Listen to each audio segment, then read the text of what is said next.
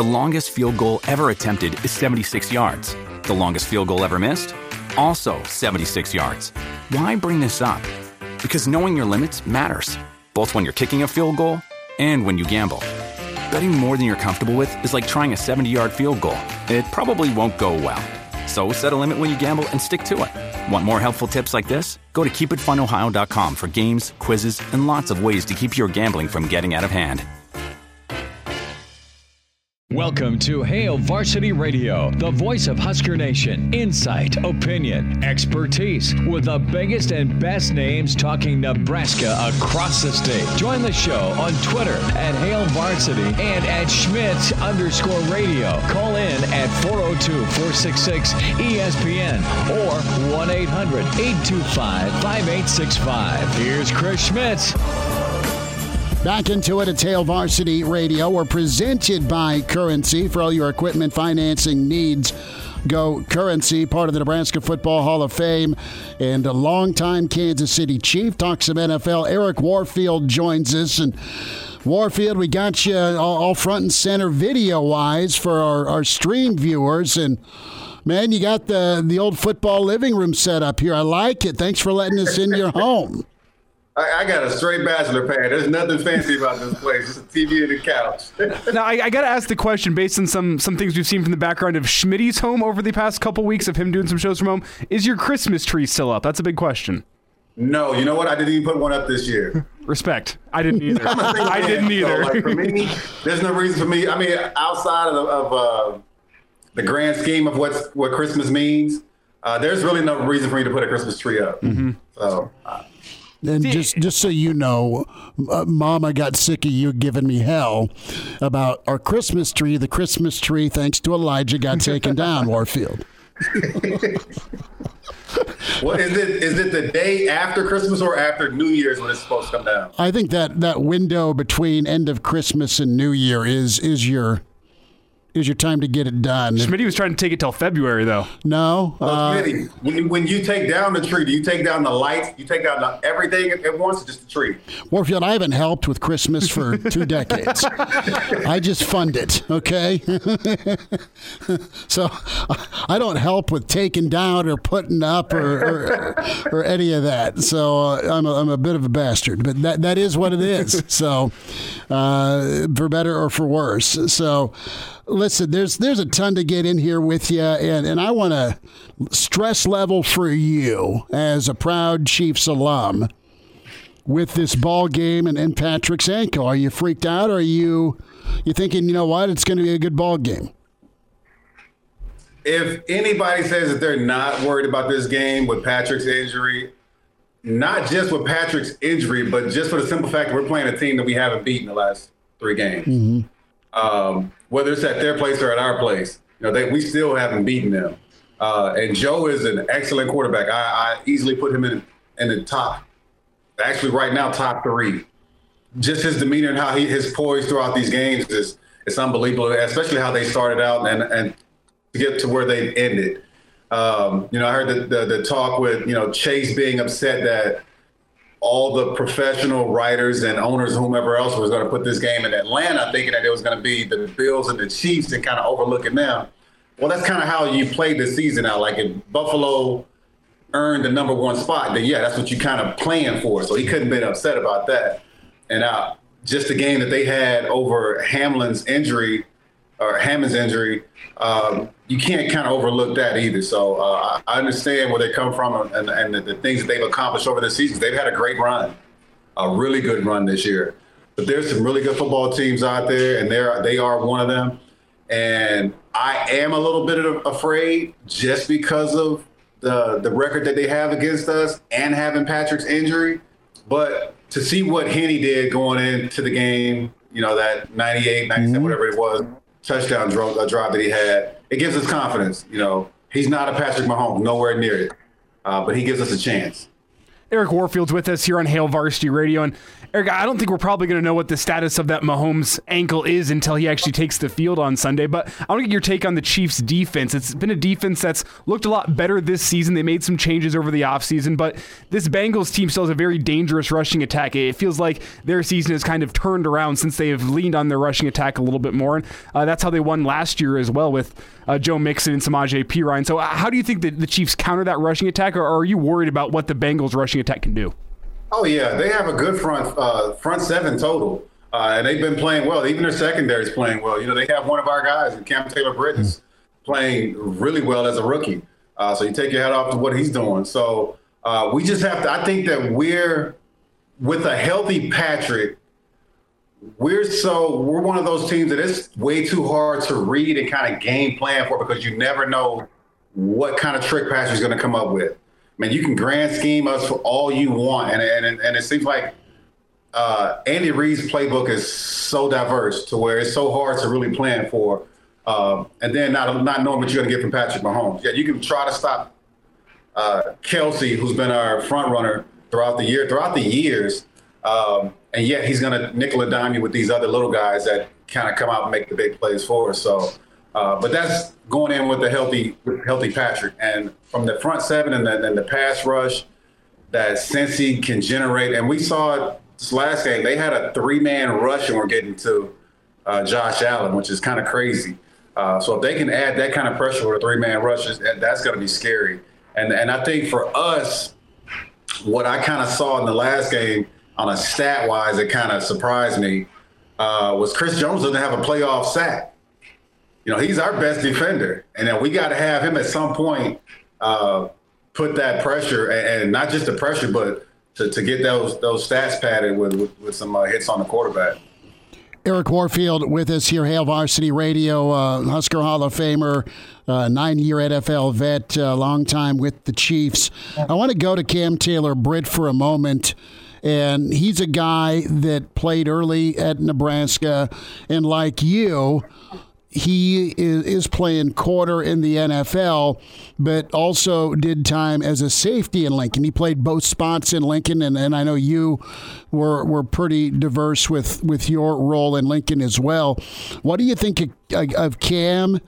His ability and just how he's been able to, to progress as a rookie for that team.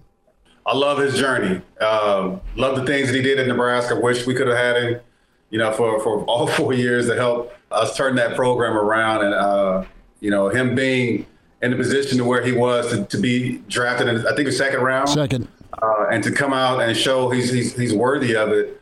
Uh, it's, it's been fun to watch him play. You know, I'm I, I don't get a lot of Cincinnati games here where I'm at, mm. but I when I do when they're on TV, uh, I, I, do watch him play. I, I it's, it's, fun to watch him play, and, and, and to see him uh, go out there and do his thing and have that interception at the end of the game. Heck, even outside of the interception, he was making big plays throughout the game. And to, to have big plays against Stefon Diggs and, and Josh Allen, you know, uh, that's that's great start of your, your, your NFL career. Tell me about your transition, safety to corner, because you played corner at a high level in the NFL, but man, part of that national championship team in '97 as a safety. Honestly, I had no idea that I was going to even survive the team. You know, I, I, got that call from Marty on draft day. He's like, "Hey, kid, we're going to move you to, to corner." You know, and, and, at the time, I was just so happy to, to be drafted at sure. all. So you could have, you could have, he could have told me I was going to be a punter, and I would have been excited for that. uh, but going in, knowing that I got to cover some of the best athletes that are on the team, guys that are faster than me, guys that are quicker than me, taller, and, and I know that those island marks as well as they do, I didn't think I had a chance. And I was in the draft with Randy Moss. So coming out, you know, we had our first, well, not our first, but our training camps were in Wisconsin. So we had to go up against Minnesota every year uh, just as a, a practice uh, before the season started. And I get to see this tall, lanky guy over here just demolishing guys. And we played him in the, the, the first year preseason game he didn't do much against me, but he ended up catching like a 10 yard interception at the end, near the end of, of, of our time of playing. And um, Adam Teicher, I remember the, the, the conversation. I told him like, yeah, I, I don't think I'm going to make this team. And Adam was like, dude, I thought you had a really good game outside of the one play that he caught in the end zone, but you know, he, he's a first round pick. So that, that's that's what they got him to do. Uh, but I just thought that after that, my career was going to come to an end. And luckily, uh, I had a great cast that I had that I learned from, and James Hasty, Dale Carter, and Mark McMillian uh, to show me the ropes and how to, to play the position uh, and to make that career last as long as it did. Let's talk about Moss real quick. Were you, were you because you were always deed up against him, and there'd be showdowns from time to time through your career. I just seem to remember that Minnesota. Obviously, he went to Oakland for a time, and then also in New England. I mean, you had you had a lot of matchups against him, but I don't remember them going bad. I mean, I really don't remember them going bad like they did against anyone who uh, tried to DM up against Green Bay. I mean, right? There's Chris, no. I did. I did well against some a lot of those big name guys. Now I can honestly take my hat off and say that I really got my my excuse my language my ass handed to me against Indianapolis, um, and that was mostly with Marvin Harris. And the guy because you know there's a route tree that every receiver has to run. Mm-hmm.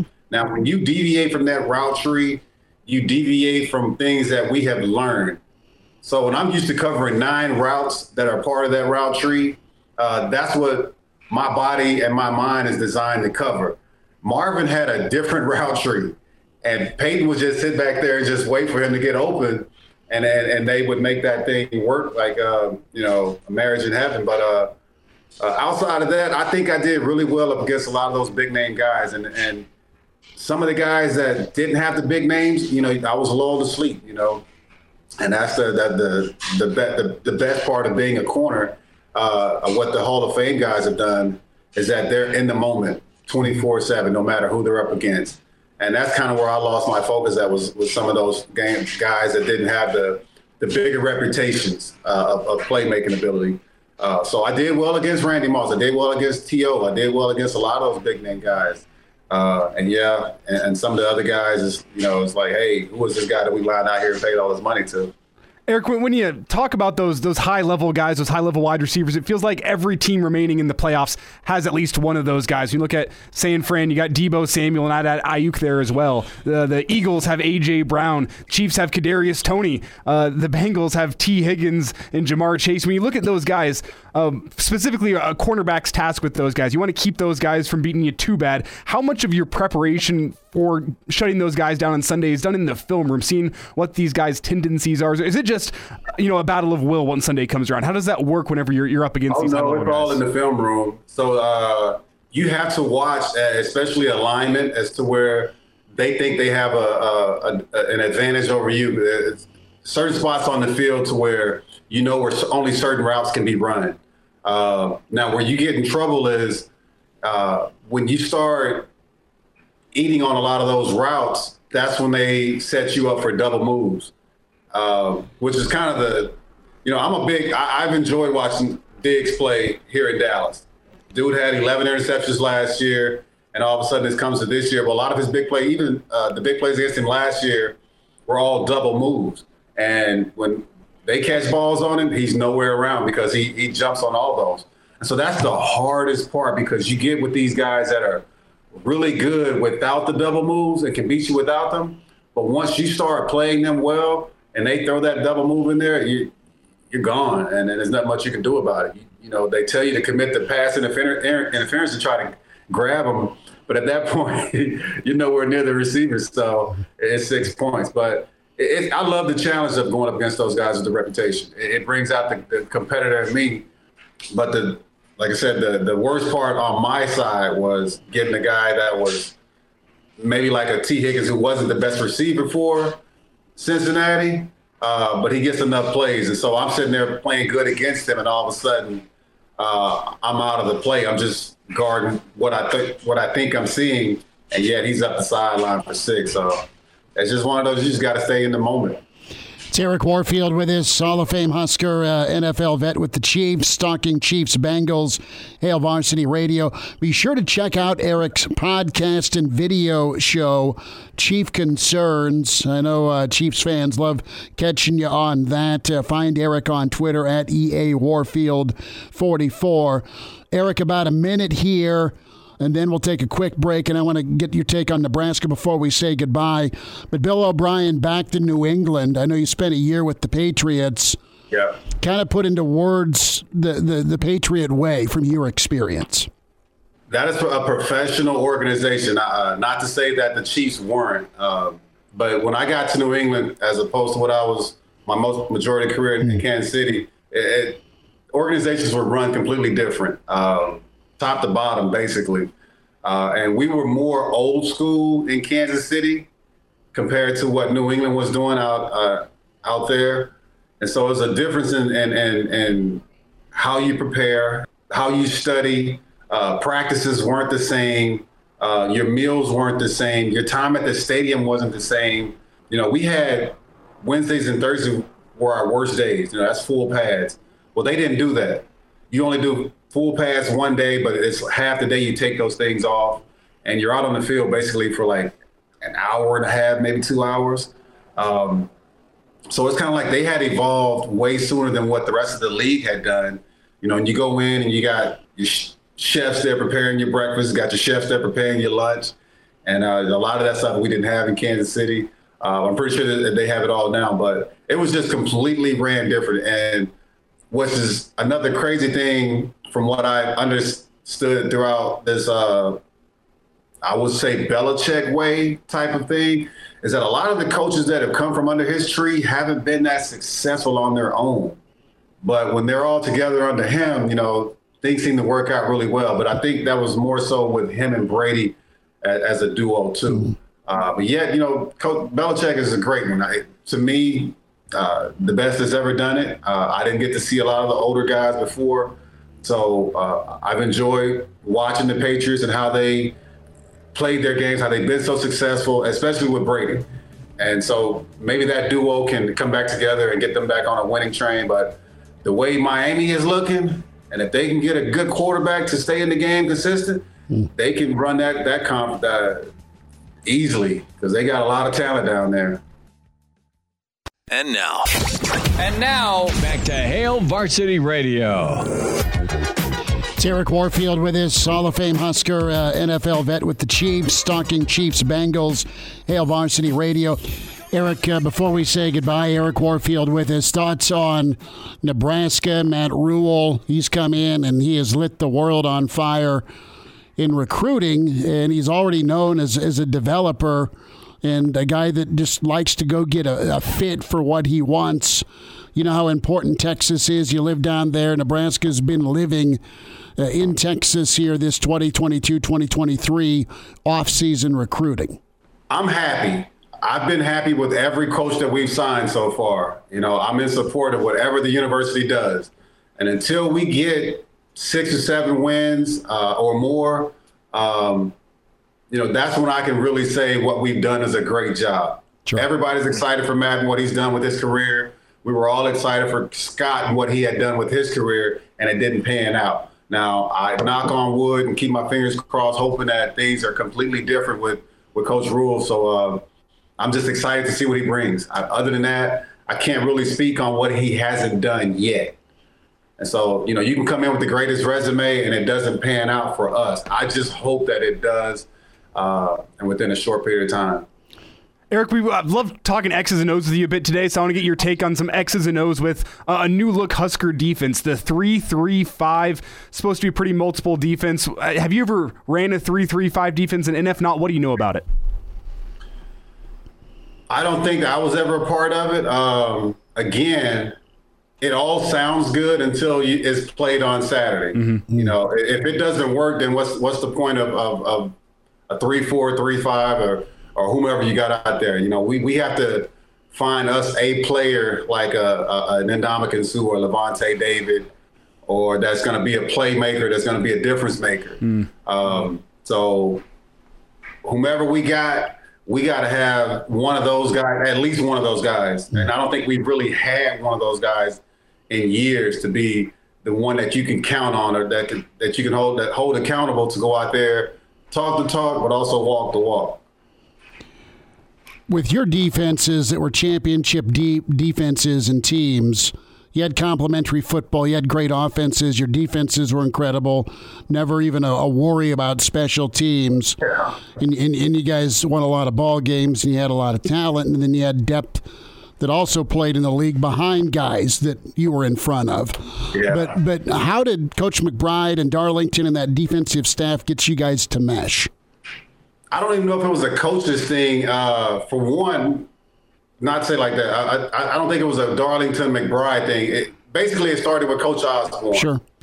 So he brought a, a different type of respect in an aspect to where I had never been around a coach that didn't yell, that didn't cuss, or you know say bad language. And all of a sudden, you're around you're around a guy that's proven uh, soft voice, uh, knows every single thing about you and every player on this team, and yet uh, when it comes down to it, you know that the guy next to you is going to make the play that he's supposed to make. So you, you know that everybody that you're with is accountable. Um, and we didn't have that one guy that was just a difference maker. We had a few. You know, Grant was a dog on our defense. Jason Peter was a dog on our defense. Mike Minter. Like we had players that were just legit playmakers. Um, and when it all came down to it, when we had those meetings, or when it came to Coach Osborne having to speak, you paid attention because you knew a guy that had your best interest, wanted the best for you, to where you would go out and give 110% effort on every single play. Eric Warfield with us. Eric, it was fun to catch up with you. Thanks for jumping on the stream with us, Always, always. man. And we'll uh, we'll see you soon. And thanks for a few minutes. Sounds good. Y'all have a good one, guys.